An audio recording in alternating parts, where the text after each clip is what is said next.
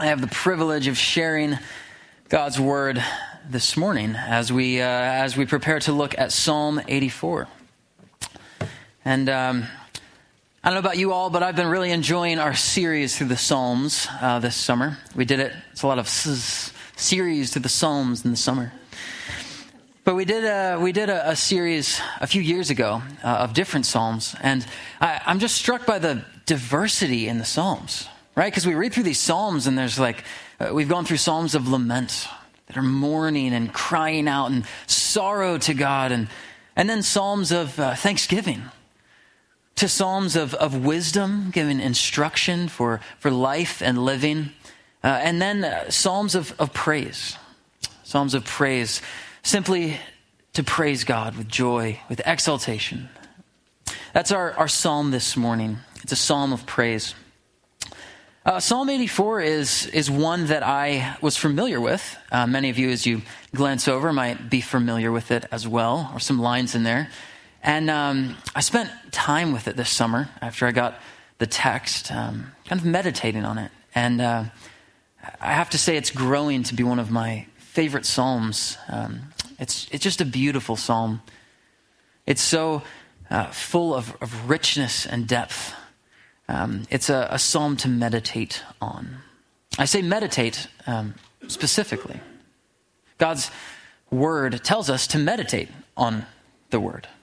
It tells us to stop, to pause, to reflect, to meditate on the things that God has told us. I think often we, we move really fast, right? We, we're in a busy life, in a busy world, and we see our verse of the day, and we're like, great, okay, got it, moving on. Not that it's a, a bad thing to see it, but God wants us to stop and meditate on the words that He's given us. So this morning, we're going to spend some time in Psalm 84. The great 19th century preacher and theologian Charles Spurgeon, he called Psalm 84 the pearl of Psalms. This is what he had to say about it. He said, This sacred ode is one of the choicest of the collection. It has a mild radiance about it, entitling it to be called the Pearl of Psalms. If the 23rd be the most popular, the 103rd the most joyful, the 119th the most deeply experimental, the 51st the most plaintive, this is one of the most sweet of the Psalms of peace. Hmm. Well, let's open our Bibles right to the middle here to Psalm 84, and I will read for us this morning. It begins To the choir master, according to the Gittith, a psalm of the sons of Korah. How lovely is your dwelling place, O Lord of hosts! My soul longs, yes, faints for the courts of the Lord. My heart and flesh sing for joy to the living God. Even the sparrow finds a home, and the swallow a nest for herself where she may lay her young. At your altars, O Lord of hosts, my King and my God. Blessed are those who dwell in your house, ever singing your praise. Blessed are those whose strength is in you, in whose heart are the highways to Zion. As they go through the valley of Baca, they make it a place of springs. The early rain also covers it with pools. They go from strength to strength. Each one appears before God in Zion. O Lord God of hosts, hear my prayer. Give ear, O God of Jacob. Behold our shield, O God. Look on the face of your anointed. For a day in your courts is better than a thousand elsewhere. I would rather be a doorkeeper in the house of my God than dwell in the tents of wickedness. For the Lord God is a sun and shield. The Lord bestows favor and honor. No good thing does he withhold from those who walk uprightly. O Lord of hosts, blessed is the one who trusts in you. Let's spend a moment in prayer. Heavenly Father, we come before you this morning. God, knowing that you are a good God and a perfect God. Lord, and we thank you for your scripture for your word that you've given us so that we can know more about you, so that we can see your work, so that we can see the praise of people before us. Father God, we thank you that we have this opportunity to read, to study. Lord, I ask this morning for each one of us that you allow the Holy Spirit to work, to work in this room, to work in, in us.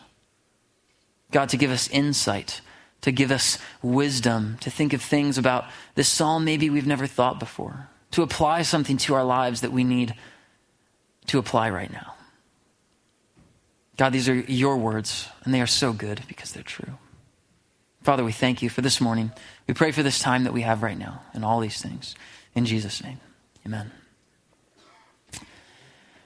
Uh, well, as we begin our psalm, we should start where you always start when you study the Bible, which is beginning with our context and our author. It's a good place to start. You want to know where you're at, who's talking, what's going on here, right? Psalm 84 gives us a little hint. Uh, right above verse 1, it says, To the choir master, according to the Gittith, a psalm of the sons of Korah. So we learn a few things. Uh, from to the choir master means that this is a, a poem, something meant to be sung. It's going to the choir master. According to the Gittith, uh, we don't know exactly what that is. It might be a, a form of music, like a genre. Could be an interest, instrument itself. Um, and then a psalm of the sons of Korah. The sons of Korah.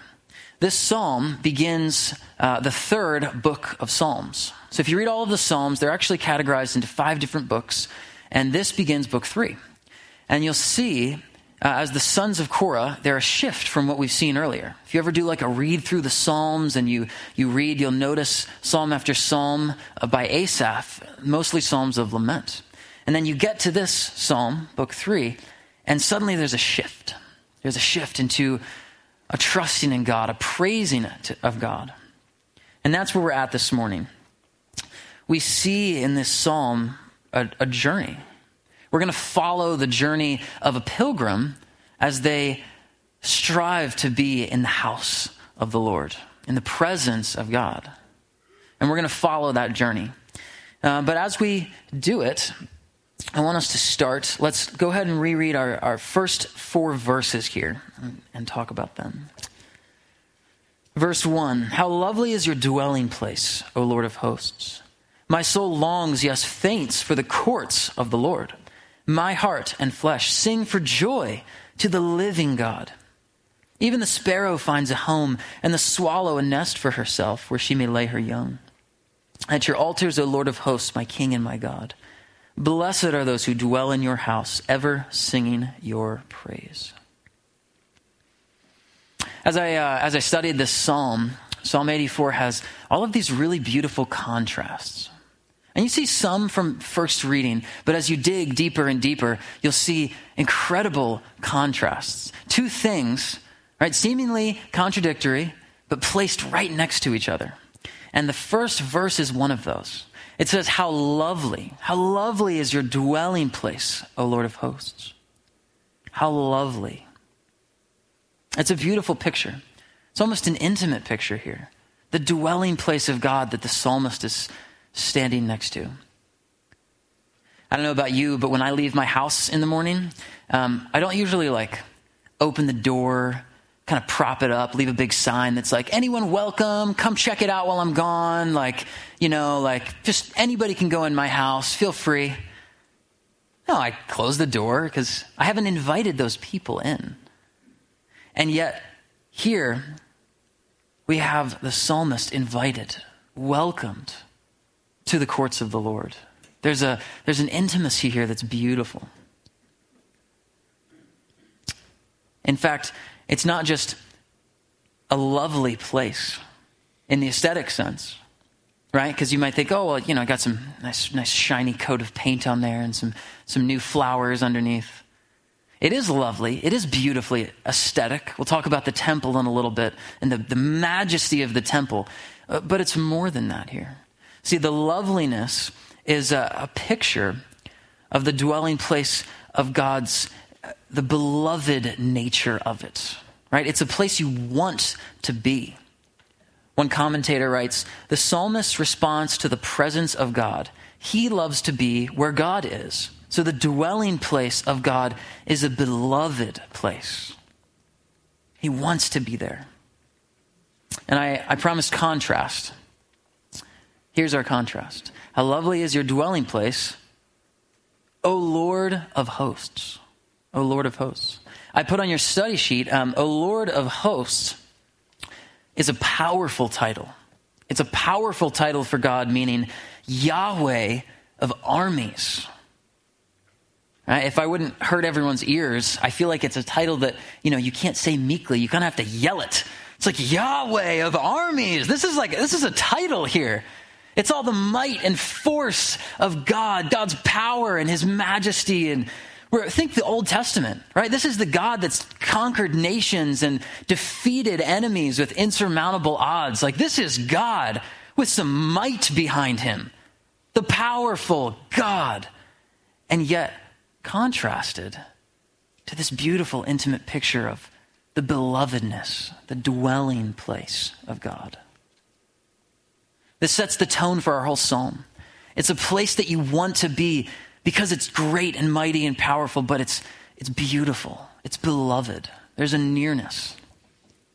I was thinking of a, an analogy. And, okay, close your eyes, take yourself back. Let's go back to like elementary school, right?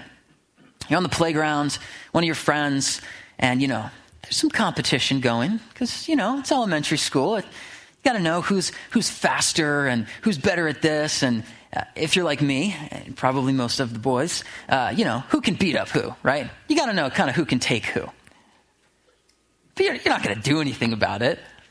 And eventually you'll go back and forth and you'll probably get to the age old saying well well well my dad could beat up your dad. Right? Okay how much water does this hold it's not like your dads are going to come down and like fight it out on the playground behind you, like, see, he took him. No, it's just something you say, right? Oh, my dad could take your dad. Let's take this one step further, okay? Now picture that your dad, we'll say your dad is a, a lineman for the Seahawks, maybe six foot eight, 300 pounds, solid muscle, right? All of a sudden the, uh, the my dad can beat up your dad. Okay, now it holds a little more weight, right? You see your, the dad coming down, you're like, oh man, he probably could beat up everybody else's dad. But to you, your dad isn't scary. Well, he might be a little bit. He probably should be a little bit. There should be some healthy fear if your father is, well, if any father, but if your father is six foot eight and, you know, 300 pounds of muscle, right? There's a fear because he's big and strong and mighty. But if you're his son, right, then there's not fear. It's your father.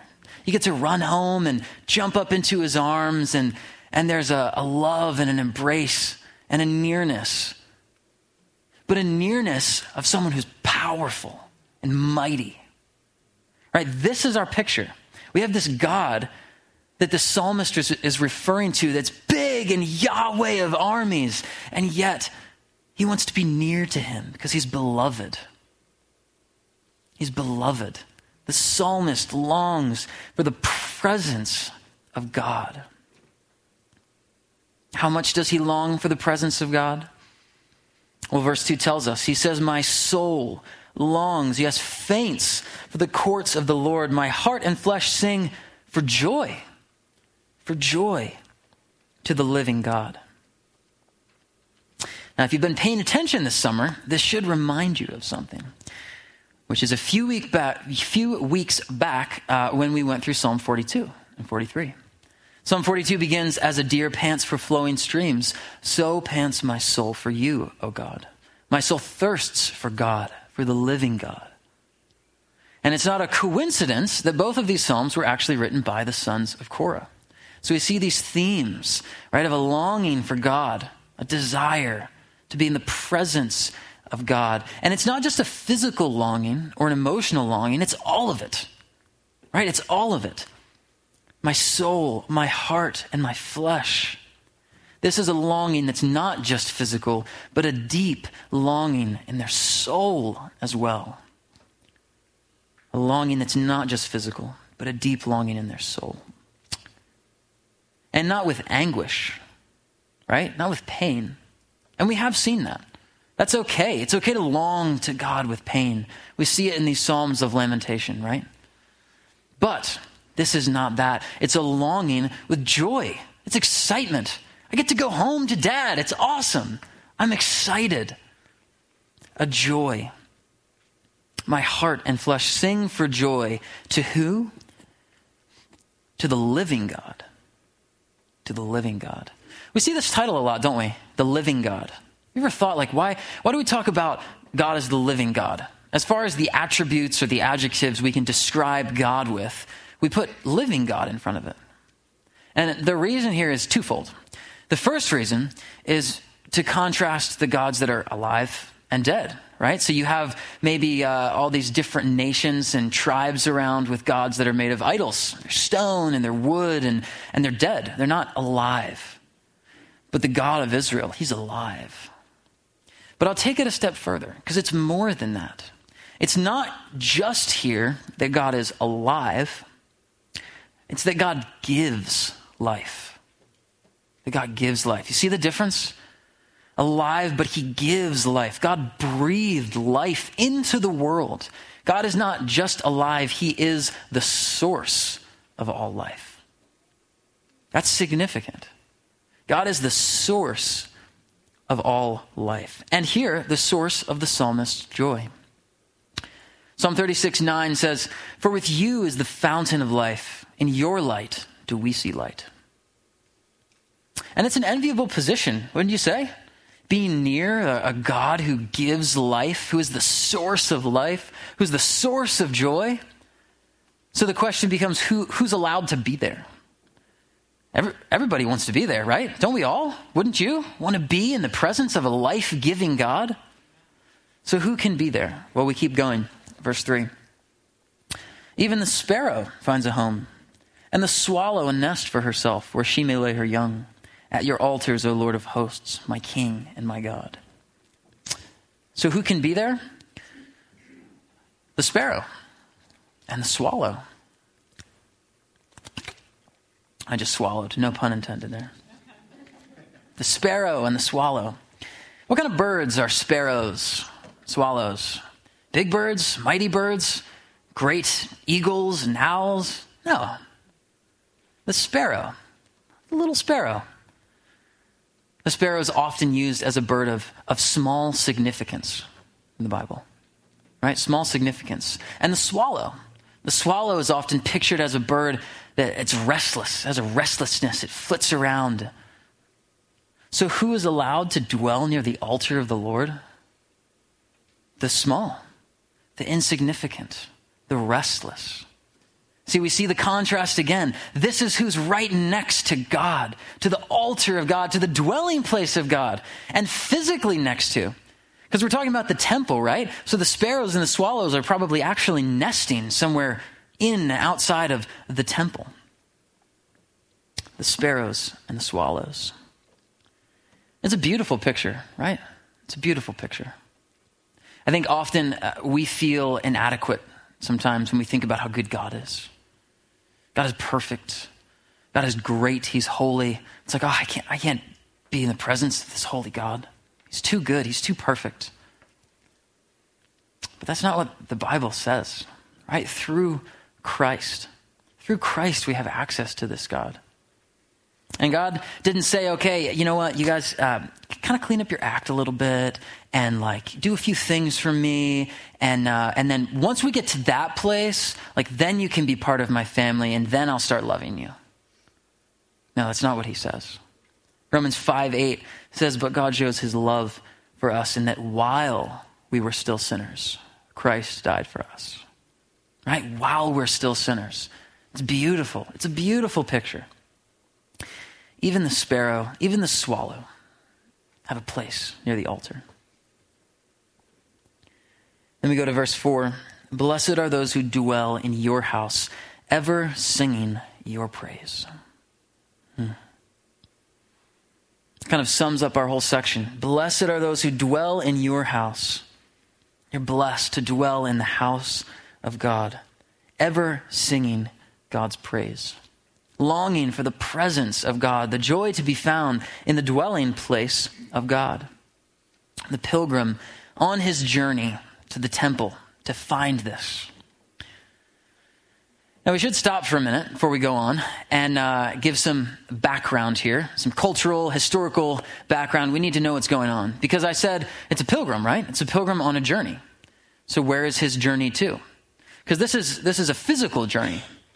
Right? So, we have a pilgrim here, and he's on his way to Jerusalem, right? To Zion. He's on his way to the temple, the actual temple. Remember Old Testament, uh, the Israelites traveling around, they had the tabernacle and it was the, the dwelling place of God among them and it moved with them. And then after David, Solomon says, okay, I'm going to build, I'm going to build this temple. It's going to be epic. It's going to be amazing. Nobody's going to have ever seen anything like this. We're going to pull in cedars from all over and we're, we're going to, we're going to bring gold and silver and the finest things and we're going to build a place worthy to be the dwelling place of God. Right? So we, we have this physical temple that's the dwelling place of God. And that's what the psalmist is on a journey to see. Which makes us ask the question if he's on a journey to see the temple, what's, what's the context here for us? Because that temple's not there anymore, right? And if you've been lucky enough to go to Israel and go to Jerusalem and you've seen the ruins of the temple, that's not even this temple. That's, a, that's another temple rebuilt. So the temple's gone. So what about us? We, can we make this journey to the temple? Where do we go for the dwelling place of God? In the time of Solomon, after he finishes all his work, his years on this temple, every detail, here's what he says. He gives a prayer. He gives a prayer to the nation as a dedication in Second Chronicles. I'm going to read a portion of it. He says, But will God indeed dwell with man on earth? Behold, heaven and the highest heaven cannot contain you. How much less this house I've built, this temple. Yet have regard to the prayer of your servant and to his plea, O Lord my God, listening to the cry and to the prayer that your servant prays before you, that your eyes may be open day and night toward this house, the place where you have promised to set your name, that you may listen to the prayer that your servant offers towards this place, and listen to the pleas of your servant and of your people, Israel, when they pray toward this place. And listen from your heaven, your dwelling, and from and when you hear, forgive. So, what house, what temple can contain God? Isaiah 66, 1 and 2 says, Heaven is my throne and earth is my footstool. Where could you possibly build a house for me? And where would my resting place be? My hand made all these things. And so they all came into being. This is the Lord's declaration. I will look favorably on this kind of person, one who is humble, submissive in spirit, and trembles at my word. So, where can contain God? Where can God dwell? Well, no house, no temple, no church can contain God. Right? The dwelling place of God is not limited to a building. The dwelling place of God is not limited to a building because nowhere can contain God. And yet, God, in His mercy, in His faithfulness, in His abundance, chooses to dwell with His people. He chooses to dwell in the temple. He chooses to come near to his people for forgiveness, for the love that he has for them. Do you see that? It's beautiful. Nothing can contain him, and yet he desires it for his love for us. And then what about us? We can't go to the original temple where God said he would dwell. So where does he dwell now? Well, John 2:19, Jesus says, "Destroy this temple and in 3 days I will raise it up." The Jews then said, "It has taken 46 years to build this temple, and you will raise it up in 3 days?" But he was speaking about the temple of his body. Matthew 12:6, Jesus says, "I tell you that something greater than the temple is here." Greater than the temple. In that time, what was greater than the temple? Nothing. Nothing was greater than the temple. The temple was it. This is the pinnacle. This is the best that we can do. This is the temple. And Jesus says, I tell you something greater than that's here. meaning himself. And then, even in John chapter 4, you know, the story of the, the woman at the well, right? The Samaritan woman. And, and Jesus meets with her and is talking to her. And, and then he, he kind of catches her off guard and she's all flustered. So she tries to distract him and she says, Well, uh, uh, what about worship? Where are we supposed to worship? Right? Are we supposed to worship here like our ancestors on this mountain or over in Jerusalem? What's the best place? And Jesus says, The hour is coming when neither on this mountain or in Jerusalem will you worship the Father. And later, but the hour is coming and is now here when the true worshippers will worship the Father in spirit and truth. For the Father is seeking such people to worship him. See, as we long for the presence of God, the courts of the Lord, the way the psalmist longs, we no longer long for just a physical place, right? But for the person and the work of Jesus. The person and the work of Jesus. Jesus paid a sacrifice for our sins. He's fulfilled the role of the temple. Right? You come to the temple for, for cleansing, for forgiveness, but we find that now in Christ. And more than that, as we read in 1 Corinthians, Paul says, Do you not know that your bodies are temples of the Holy Spirit who is in you, whom you have received from God? So now the presence of God can even indwell in us by the power of the Holy Spirit. longing for the presence of God in our lives. And it changes our lives. It should change our lives. Let's keep reading uh, the story of our pilgrim here on the journey. Verse 5 Blessed are those whose strength is in you, and whose hearts are the highways to Zion. As they go through the valley of Baca, they make it a place of springs. The early rain also covers it with pools. They go from strength to strength.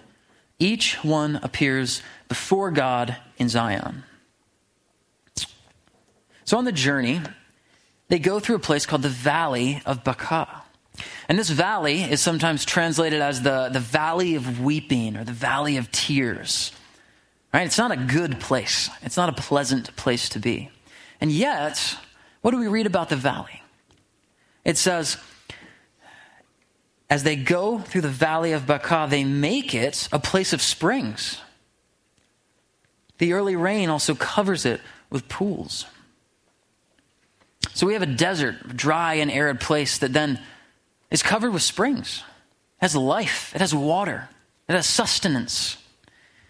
I, um, I don't know if you've ever had a chance to go out to the desert somewhere, maybe in the southwest. Um, Jess and I, we really love traveling and camping out in the desert. I don't know. It's just, it's open and it's wide. And uh, we love to, to see the desert at night. You can see the stars so beautifully because there's nothing around. And, and um, the desert is one of those places that um, it feels so dry and so dusty. You're like, there could be nothing here. There could be no life here.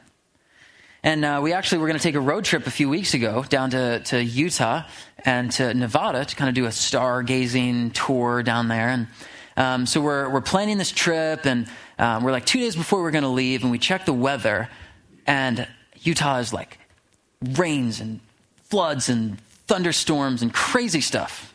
And we're like, hmm, camping and thunderstorms and rain. No, okay. What are we going to do? We have a trip planned. So we kind of rerouted and we're like, okay, you know what? We, we've wanted to go to California and see some stuff. Let's go camp in California.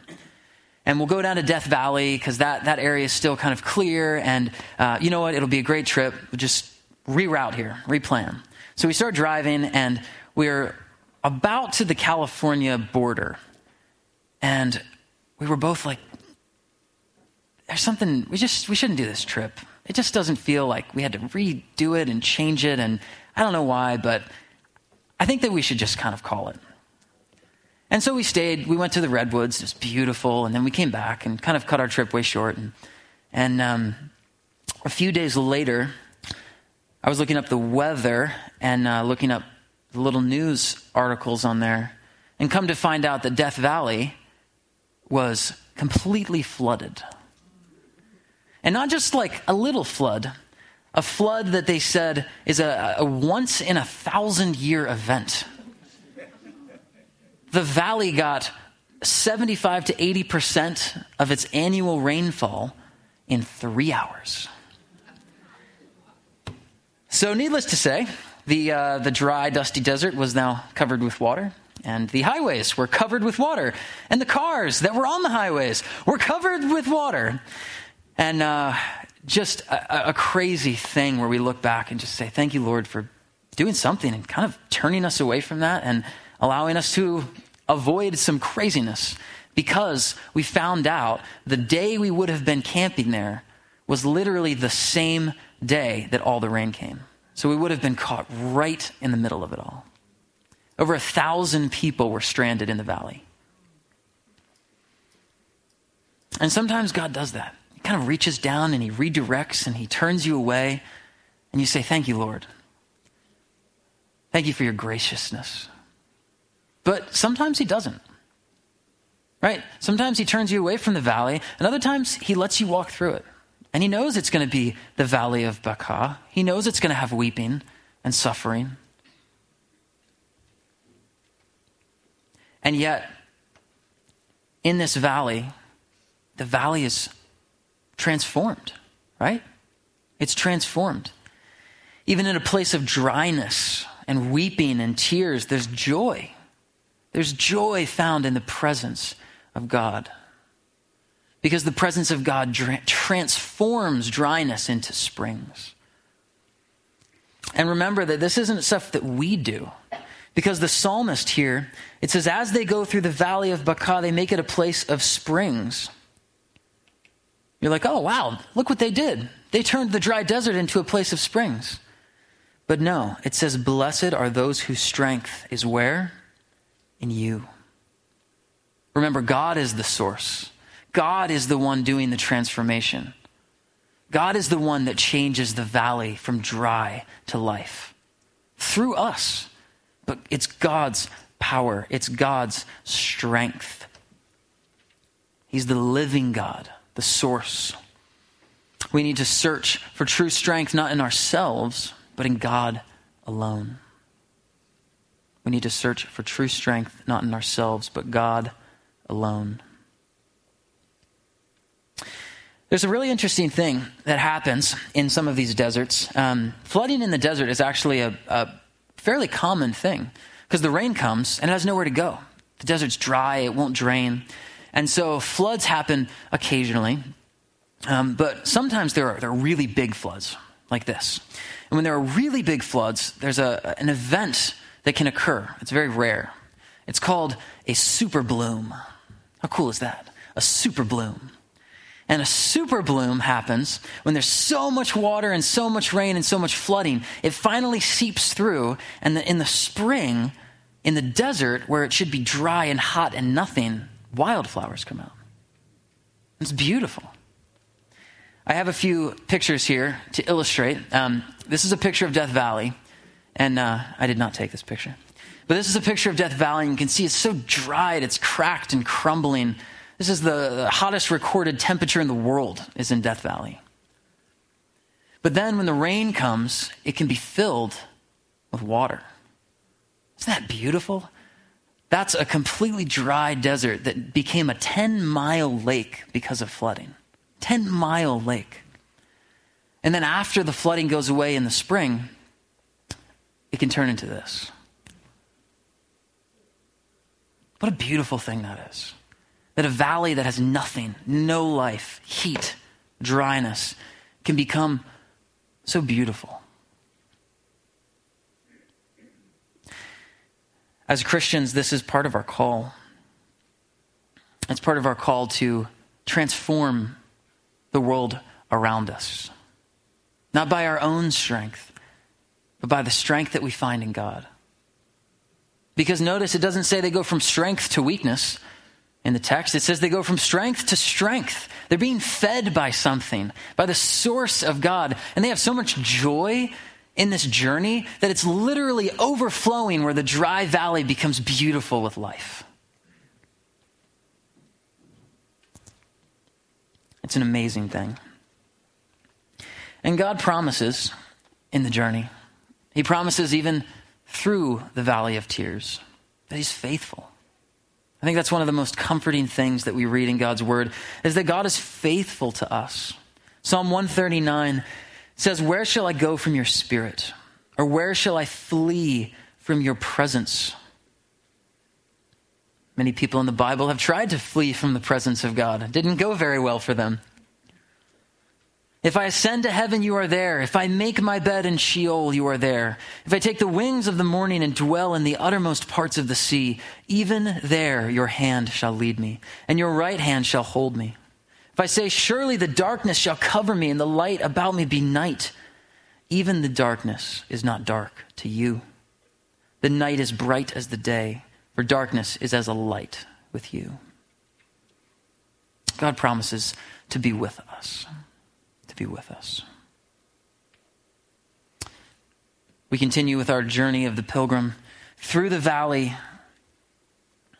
We get to verse 8 O Lord God of hosts, hear my prayer. Give ear, O God of Jacob. Behold our shield, O God. Look on the face of your anointed. For a day in your courts is better than a thousand elsewhere. I would rather be a doorkeeper in the house of my God than dwell in the tents of wickedness. For the Lord God is a sun and shield. The Lord bestows favor and honor. No good thing does he withhold from those who walk uprightly. O Lord of hosts, blessed is the one who trusts in you. For a day in your courts is better than a thousand elsewhere. It's probably a familiar verse to many of you. And you know what it's doing here? He's trying to give us some perspective. He's like, You know how good it is to be with God? Do you know how high on my priority list it is to dwell in God's presence?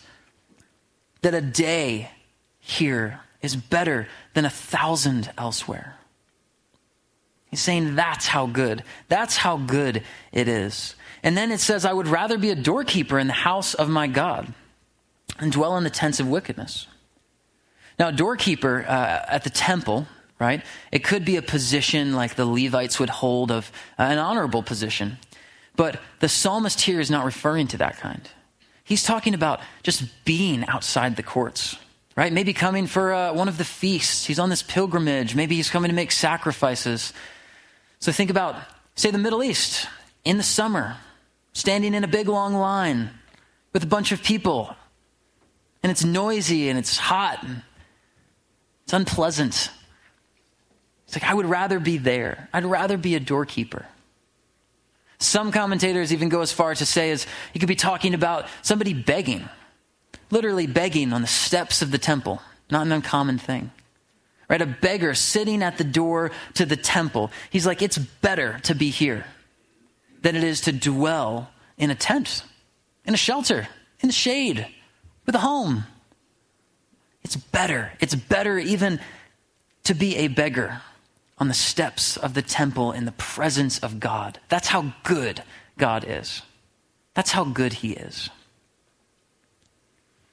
Than to dwell in the tents of wickedness. So you kind of have to ask the question, why? Right? Why? What do you mean? Like, the psalmist is going through crazy stuff. Why does he want to make this really hard pilgrimage? Why does he want to go through the valley of tears? Why does he want to be a beggar on the steps of the temple? What could be worth that? And he tells us in verse 11. He says, For the Lord God is a sun and shield. The Lord bestows favor and honor. No good thing does he withhold from those who walk uprightly. O Lord of hosts, blessed is the one who trusts in you. For the Lord God is a sun, a sun, the source of light, the source of life Right? We're in a culture that's more agrarian. You rely on the sun. The sun is your source. We're in a culture without electricity. When the night falls, there's not much you can do. You need the sun. God is the sun and shield. He's a sun and a shield. A shield. We're in also a culture where armies invade. You don't really know how long your, your place is going to be safe, your house, your crop, anything. Right? Protection is really important. And God here is the shield of the people, He's their protector. Remember, he's big. He's, he's the Yahweh of armies. He can protect. The Lord bestows favor and honor. No good thing does he withhold from those who walk uprightly. No good thing does he withhold. Now, this doesn't mean that God gives you everything you want. Um, because uh, I don't know about you guys, but I know myself. And uh, even though I think that when I have everything I want, my life would be wonderful, often we don't want the things that we should want, right? Think about a, a little three year old that thinks they know the best for them, and if you gave them everything that they wanted, it probably would not be great for them. Probably be a lot of sugar, a lot of craziness. Right? We don't always know what, what's best for us. And God doesn't say, All right, I'll give you anything you want. You can have it all. He says, No, no. He says, No good thing will I withhold from you. He says, I'll, I'll sustain you. I'll give you things, even if they're hard. But through them, I'm going to bring goodness out of it. Through the challenge, I'm going to bring redemption through it. I'm going to not withhold any good thing from you. For those who walk uprightly, not perfectly, not without sin, but those who pursue Him, those who follow God, who long for God. Right? They're following after God, walking uprightly. God gives us all that we need. God will provide for us. Um, he's proved this. He's actually already provided for us. Do you know that? Romans 8, 31 through 32 says, What shall we say to these things? If God is for us, who is against us? He who did not spare his own son, but delivered him over for us, how will he not also with him, with Christ, freely give us all things? God already gave us good things that we need. He gave us the chance to follow him, to be forgiven from sin, to have joy that comes from his source of joy, and to walk for eternity with him. No good things does he withhold. Verse 12, O Lord of hosts, blessed is the one who trusts in you. O Yahweh of armies, I am blessed when I trust in you, when I trust in you. The psalm is beautiful. It focuses on this, this presence of God, right? The fullness of joy, the pilgrimage to Zion. And we get part of this now. God's with us, right? It, it, says God's with us in the valley. He's with us, with us wherever we go. And yet, the, the completion of that will be in heaven. The completion of that will be in eternity. God gives us life, He gives us strength. He allows us to turn dry valleys into springs. Oh, it's good imagery. It's something for us to think about. Do you do that? Do I do that? Do you walk in such a way that there's so much joy that it's overflowing from you that when you go to a place of weeping, you turn it into a place of springs? Because it's a lot easier to go the other way. It's a lot easier when everyone else is complaining to start complaining yourself. It's a lot easier to fall and be following what's around you. But God says, through my strength, I'm going to enable you to be such a presence, so overflowing with this longing for me and this joy that I have, that you're literally going to change people around you. God sends us into the world not to just be consumed by it. It doesn't say Jesus was overcome by the world, it says he overcame it. So that's what we do. We go out and we are a presence for God in the world. We should be transforming people around us, not by our own strength, not the stuff that we can do, but through the power of God. It's an amazing thing. And I think that it's interesting that in the hardest valley is where the most transformation happens in the psalm. There's something to be said for that. It's hard, but we get an opportunity to show God's love and joy in a way that the world doesn't understand when we're in a hard place. The pilgrim here makes his journey throughout. And it's because of God that he can complete his journey. Hebrews tells us to run with perseverance the race marked out for us, fixing our eyes on Jesus, the pioneer and perfecter of faith. So, as we leave, as we conclude for today, just be thinking about these things. Do you long for the presence of God and the joy that that brings? And not just like a little bit, but as the psalmist with his soul and his heart and his flesh, everything longing for God. Do you know that there's true joy to be found in God and nothing else? Nothing else. There's little pieces of it that we can find in the world that give us satisfaction, but they don't give us fully satisfying joy that only comes from Christ. Did you know that to come to Jesus, you really don't have to have it all together? You don't have to wait till you're like, okay, now I'm this good. Now I can call myself a Christian and follow God. Now remember, while we're sinners, God, out of his love, his unconditional love for us, unconditional, no condition, nothing we had to do, he loves us. The lowly, the restless, the insignificant find a dwelling place near the Almighty God finding strength in the source of strength. As you leave today, uh, I just hope you take that with you. And uh, like I mentioned in the beginning, spend time. Spend time meditating on these Psalms. Don't just read them and glance through and see it on Sunday, but stop. Take a moment. You have a relationship with the creator of the universe, and he gives us his word. Meditate on it. Posture yourself as one who longs for the presence of God. This is a beautiful psalm. It's a beautiful psalm. It truly is a pearl of the psalms, the most sweet of the psalms of peace. Let's pray together.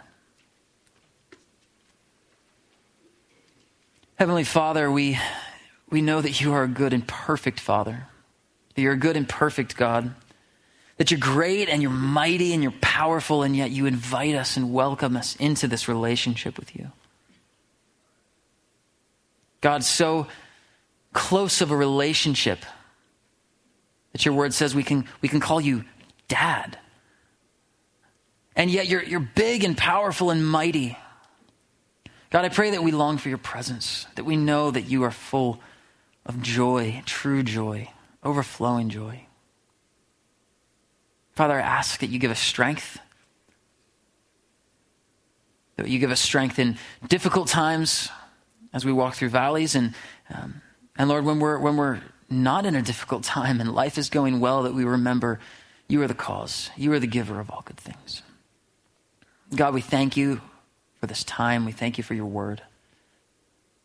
Without your word, Father, our instruction would be so hard to find, and yet you give us such a good book of instruction.